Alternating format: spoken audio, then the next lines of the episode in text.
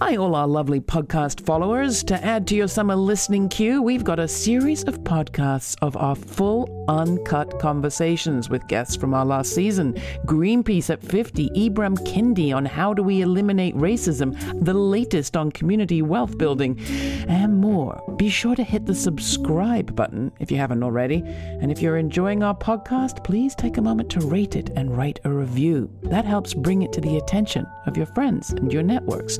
We're advertising free, as you know, supported by our listeners, not big corporations. But we do need help. Become a monthly supporter today at patreon.com forward slash the LF show, and you will get access to the entire season three of these uncut conversations.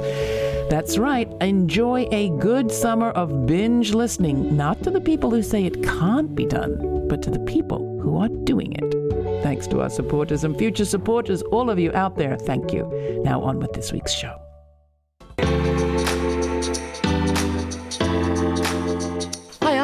And this is the Laura Flanders Show, a TV and radio program that shines a light on the solutions of tomorrow today. We report on the people and movements driving systemic change from the worlds of politics, arts, and entrepreneurship. Welcome.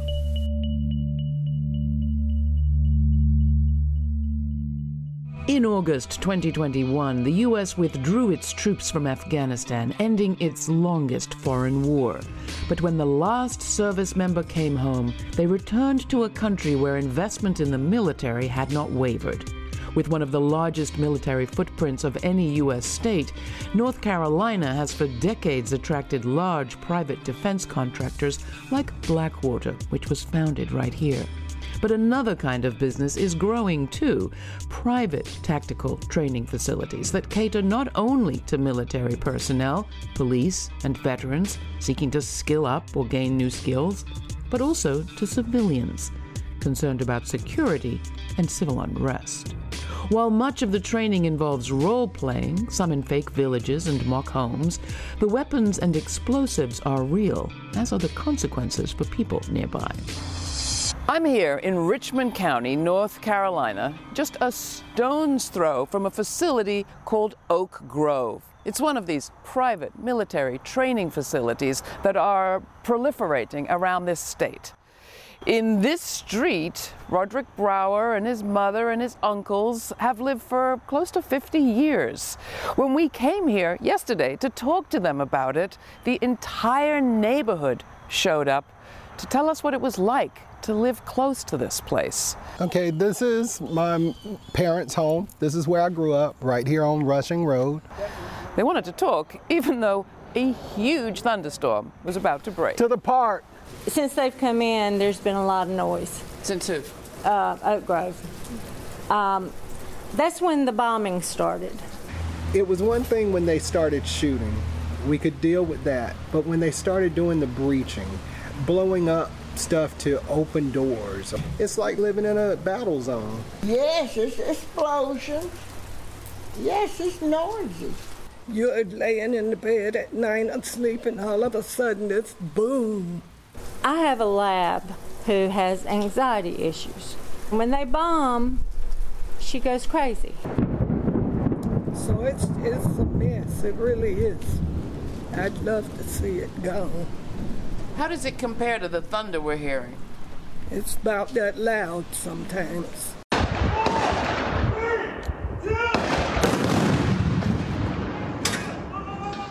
It's open. Open. They shoot on Sunday.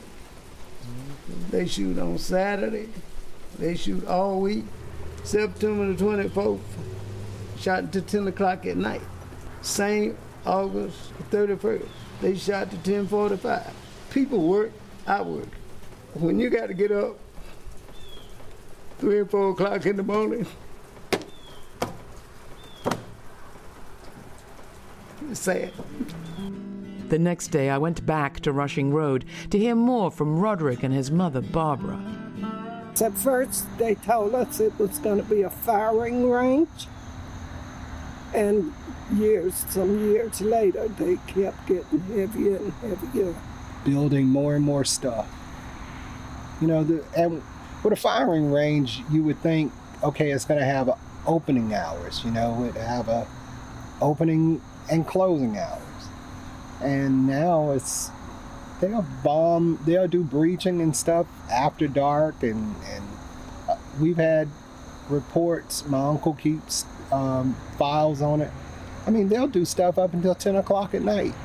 Three to the body, two to the head. Fire!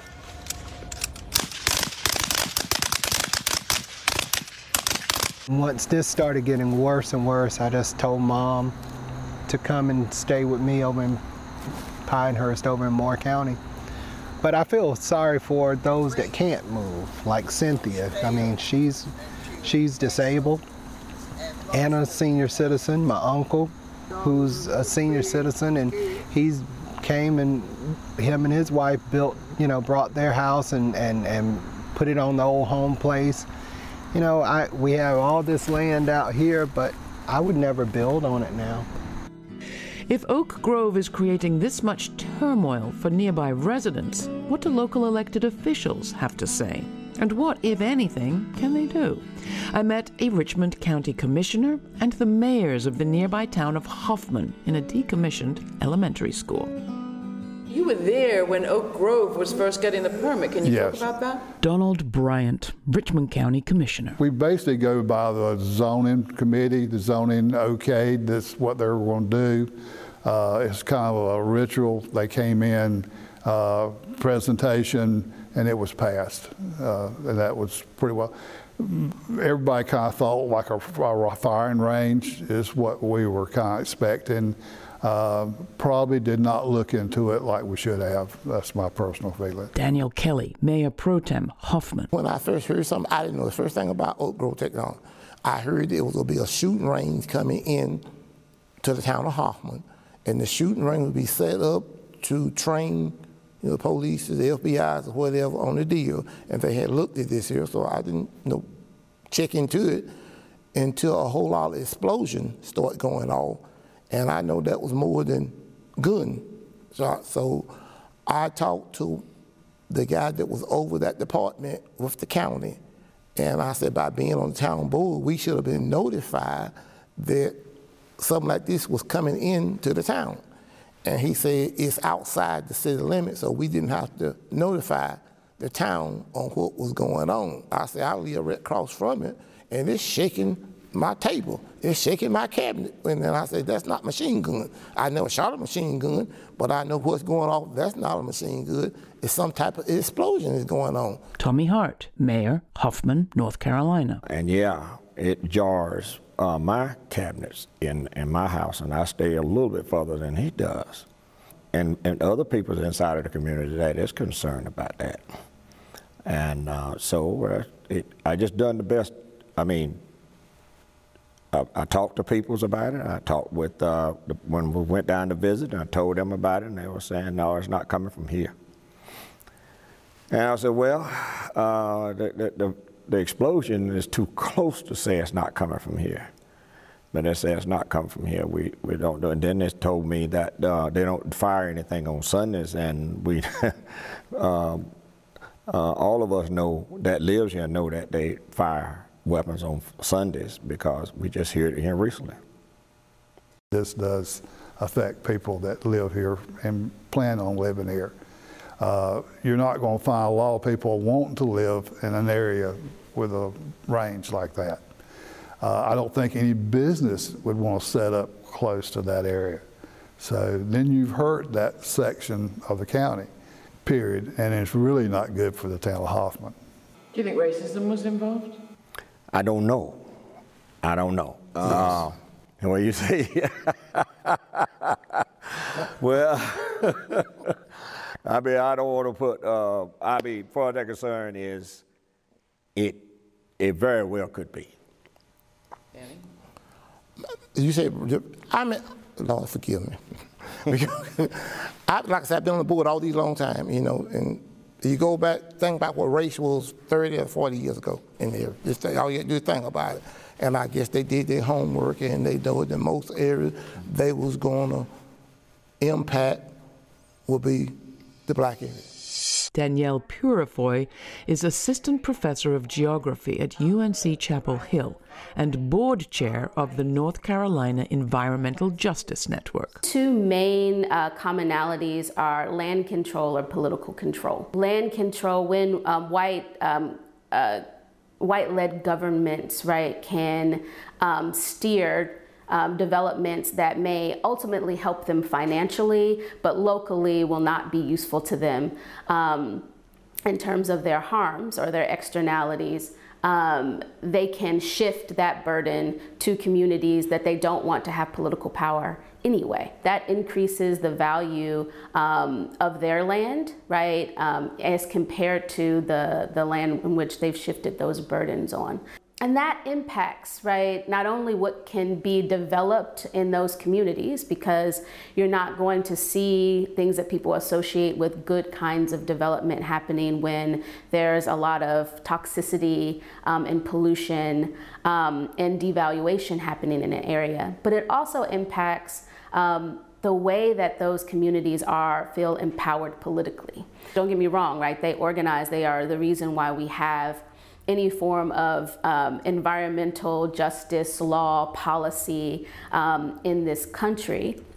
But uh, being dumped on and being devalued um, has direct consequences for your land valuation, which um, has direct consequences for um, political status and power in this country. That's kind of how it works. But the local impact of private tactical training facilities on the community nearby isn't the only anxiety on people's minds. Richmond County Commissioner Donald Bryant. Not about a month ago, uh, it started about two months ago, we asked for a tour.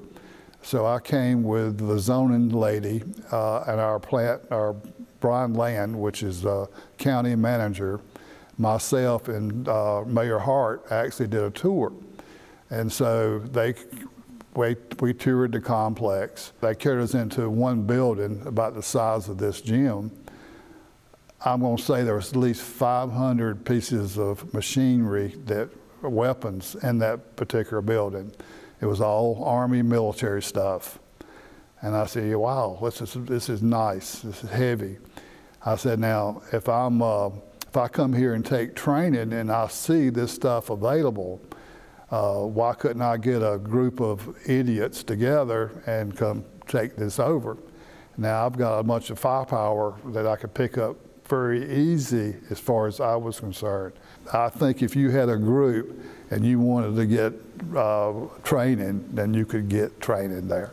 And we just don't need some of that, some people to be trained. Like who? My, my feeling. Who, who are you worried about getting training?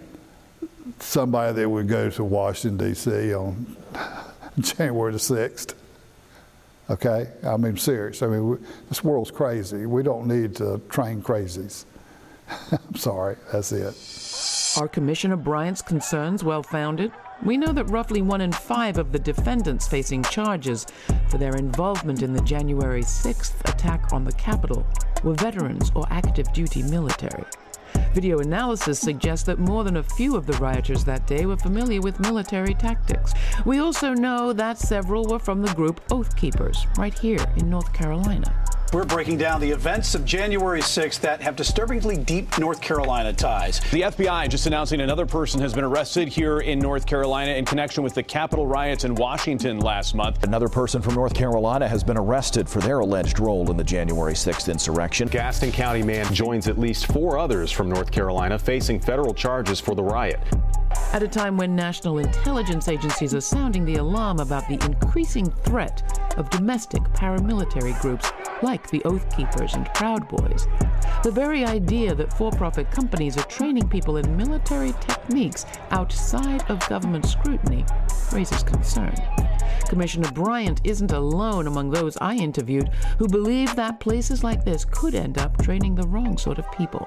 Serena Sebring is the executive director of Blueprint North Carolina, a nonpartisan advocacy organization that convened local activists and their networks to trace the roots of the January 6th insurrection. And produced a report written by author and activist Mab Segrest titled Go There Ready for War Militia Organizing in North Carolina in the Context of the Insurrection at the U.S. Capitol.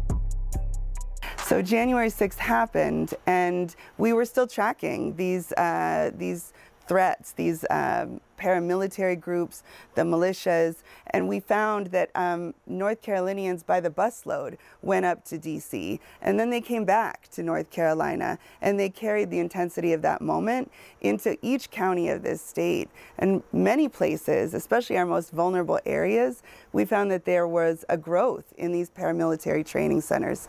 And we know that the same kinds of threats that showed up at the polls and in DC at the insurrection are now in our hometowns, um, and specifically the hometowns of black communities in rural locations. And so this research is, is an attempt to really think about what does community-based safety look like at, at this scale.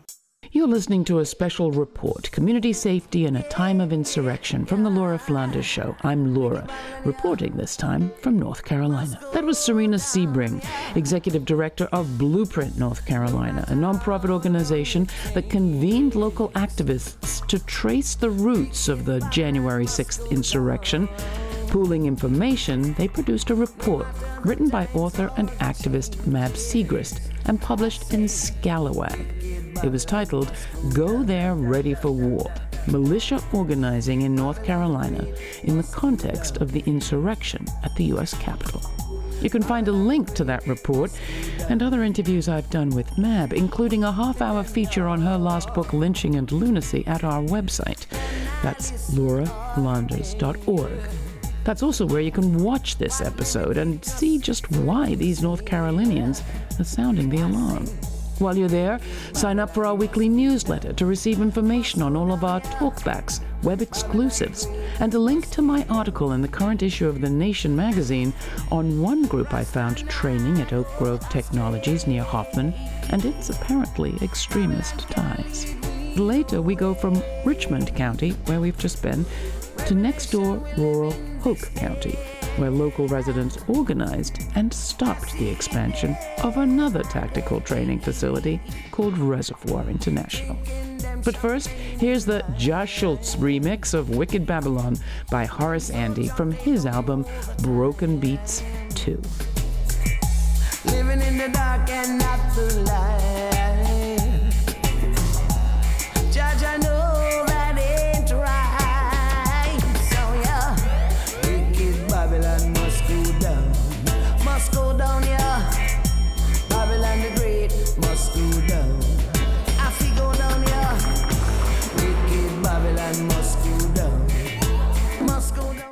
On Rushing Road, the question remains Is Oak Grove Technologies Tactical Training Center actually a place where civilians with paramilitary ties could train? On the third day we were there, a group called Fieldcraft Survival was running a course for civilians at the center.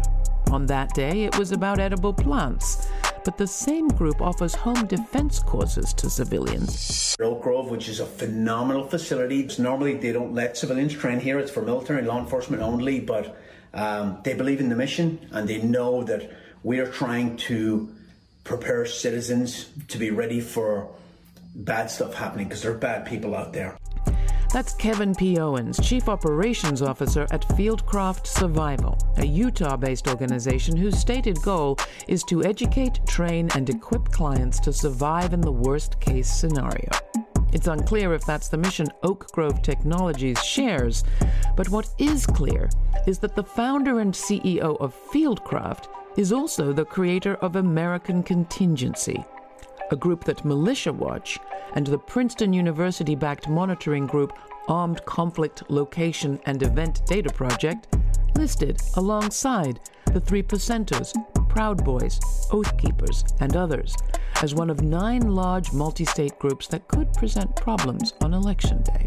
Here, Owens and Glover speak on the first episode of American Contingency's podcast, recorded shortly before the 2020 election. If this civil war kicks off, what is if it kicks off tonight? What does tomorrow look like? Oh my God, I I, I really hope it doesn't. I, I I just I, I, hate to even think about it, honestly. I really do. I hope we can get a control of it. But every day that goes by, it seems less and less likely that we're going to get this under control without violence. I really do. I, I, I think. Um, I, I think if if Biden gets elected and they add four more seats to the Supreme Court and they come with their far they, are emboldened and they come with their far left politics and they, they throw out the Second Amendment and the First Amendment and uh, you know do whatever they want, that will lead into a civil war. And it won't be black versus white. It'll be patriot versus freaking socialist, basically. Laura Flanders Show contacted Owens to learn more about who Fieldcraft Survival trains and whether they have any sort of vetting process for their participants. Owens hung up on us. We also spoke with the General Counsel for Oak Grove Technologies, who initially claimed the center only trains professionals and promised a response. But when we sent a follow up email asking how the weapons on site are secured and if they screen their clients for ties to paramilitary groups, they responded with no comment. From here, we're going to the county right next door, Hoke County, where the residents organizing with their commissioners managed to stop the massive expansion of another private training facility, one going by the name of Reservoir International. Christina Davis McCoy is the secretary of the Hoke County branch of the NAACP and former colleague of Mab Segrest at North Carolinians Against Racist and Religious Violence, an anti militia group working in the 1980s. I got this flyer um, in the mail, and it provided information about a hearing that was coming up. And it encouraged the um, individuals who, the recipients of this flyer, to call the planner and make him aware of the fact that you did not want this activity in your backyard. Jim Davis is Hoke County's former sheriff, a veteran and a retired U.S. Marshal. The military have always been here in Hoke County. Uh, that's the military, that's government, that's accountability, that's transparency. These are these paramilitary organizations are private, for profit, surreptitious, secretive, unaccountable. We don't know them. We're concerned. Harry Sutherland is chairman of the Hoke County Board of Commissioners. The application talks about uh, maybe training with firearm trainings and some um, nonviolent explosive training, things like that. But we really don't know what type of trainings. I try to do my research before we have a hearing to learn about the company, to actually go around the site, to visit the site a little bit and see what I can see and learn. And also, we had a staff that was actually focused on what was going on over at Reservoir. It was a, um, a quasi trial with me as a judge, and we had four of the judges sitting with me. We had attorneys on both sides. The attorneys that was against us passing the zoning, they had two different law firms represented. I think maybe three law firms represented, and then of course Reservoir was represented by a law firm as well. We had good testimony um, why we should or should not um, allow the conditional use permit, but at the end result, we voted unanimously uh, not to approve Reservoir's request for the conditional use permit. Christina Davis McCoy, community organizer and resident of Raeford, North Carolina. You were right here in this room. Can you talk about what it was like? We were elated. What was at stake in on that day was again the safety and security of our communities, um, the um, real message that needed needed to be sent that this was not a community that could be taken advantage of or was for sale for a few dollars. Jim Davis, former sheriff, Hoke County. Well, anytime you have the types of training that this company was going to bring into Hoke County, which was undetermined, that type of training could be provided to the kinds of elements that stormed the Capitol on January the 6th. What gives you the reason to believe that? My background in training is one, and the fact that they weren't able to give the county leaders uh, their plans for the types of training and individuals that they would be training, that gave me pause. From our military right through to private tactical training. This is all supposed to be about safety. But that's easy to forget. with the sounds and shockwaves of explosions, the threat of paramilitary organizing and attacks on elections. Community safety is determined by the community that it comes from. Serena Sebring, Executive Director, Blueprint, North Carolina. We can't have safety that is determined by those who stand to profit in the case of these centers or systems that are so implicated and steeped in white supremacy um, that they can't actually protect and serve the residents of these communities. And, and so when we think about what does create community safety, we know that relationship com- creates safety. We know that communication, we know that actual representation of the people's will creates safety. And we know that people who are in these communities are the experts at what is needed, um, and oftentimes have the strategies, the skills, and the and the web of relationships to make a much greater impact than these systems that don't serve. It was really necessary for our commissioners to be courageous and turn that back. I think it sent a message not only for this community, but it also helped set up the dynamics for us to think about how do we share what these realities are for other communities? How do we make other communities aware of the fact that all of these processes are important. You got to be watching what's going on in your community. You have to be attending community meetings, uh, zoning board, planning board meetings, as well as county commissioners meetings. You need to get to know the people who are making decisions that you empower to make decisions on your behalf because you want them to make the right decisions. Harry Sutherland, chair of the Hoke County Board of Commissioners. Courageous leadership is what's needed. So when they go to these other counties, they're going to try to find the weakest link, and they're going to go there and they're going to try to infiltrate the weakest link. And these these commissioners, these city councilmen, these mayors got to be able to stand up to what's coming and find out what's going on. Don't just take people's word for it. Do some homework. Do some research. Hoke County is such a beautiful example of the power of community organizing and community based approaches to safety. What we saw in Hoke County was a community that had been organizing for years to elect officials that matched the demographics of their community. And what we also saw was that when they had access to community based research and could inform those elected officials of the threat that was coming, that they were able to prevent this harm. This is community based safety through zoning. Um, and it's kind of unsexy, but so very powerful for local community members to have access to change the game and say, this won't happen here. Roderick Brower and his mother Barbara. If I had any words of wisdom to anyone, get involved with your county. Get if you're outside the city limits, get involved with your county and really understand what they are voting on because what happened with us is this just got bigger and bigger and bigger and it's not what we signed on for.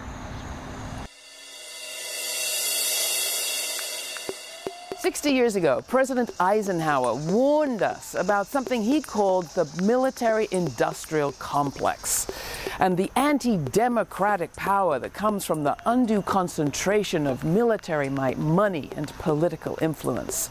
Today, rural North Carolinians are warning about something you could call a paramilitary industrial complex. Are we listening? It could be coming to your backyard.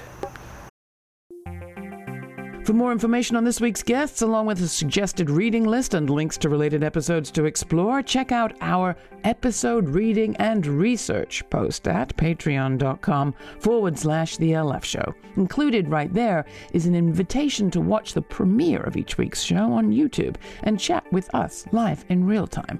That's Sundays at 11.30 a.m. Eastern. All the details are at patreon.com forward slash The LF Show. And for our Patreon partners, you'll get early access to audio extras, including the entire uncut conversation from this and every episode, and all my commentaries and more. We are listener supported media, so our Patreon partners are especially dear to us. They commit to contributing whatever they feel like per month to keep a regular flow of support coming in. Become a Patreon partner at patreon.com forward slash the LF show or make a one time donation at lauraflanders.org forward slash donate. And if you've yet to subscribe to the podcast, search The Laura Flanders Show on your favorite podcast app and rate us if you're so inclined. Thanks for listening. Thanks for contributing. Thanks for your ideas. This show's produced by yours truly, Laura Flanders, with Matt Colacello, Jeremiah Cawthron, Mercedes Grostiaga, Jeannie Hopper, Nat Needham, Charlotte Carpenter, David Newman, Rory O'Connor, Ryan Hote, Sabrina Artel, and Jeanette Hernandez. Major funding for this program is provided by the Novo, Park, Ellen Poss Family, Hisuku Wilson Foundations, the Schumann Media Center, Rising Fund at Tides, Kim Connor and Nick Groombridge, Jane Fonda, and listeners like you. Stay kind, stay curious. Until the next time, I'm Laura.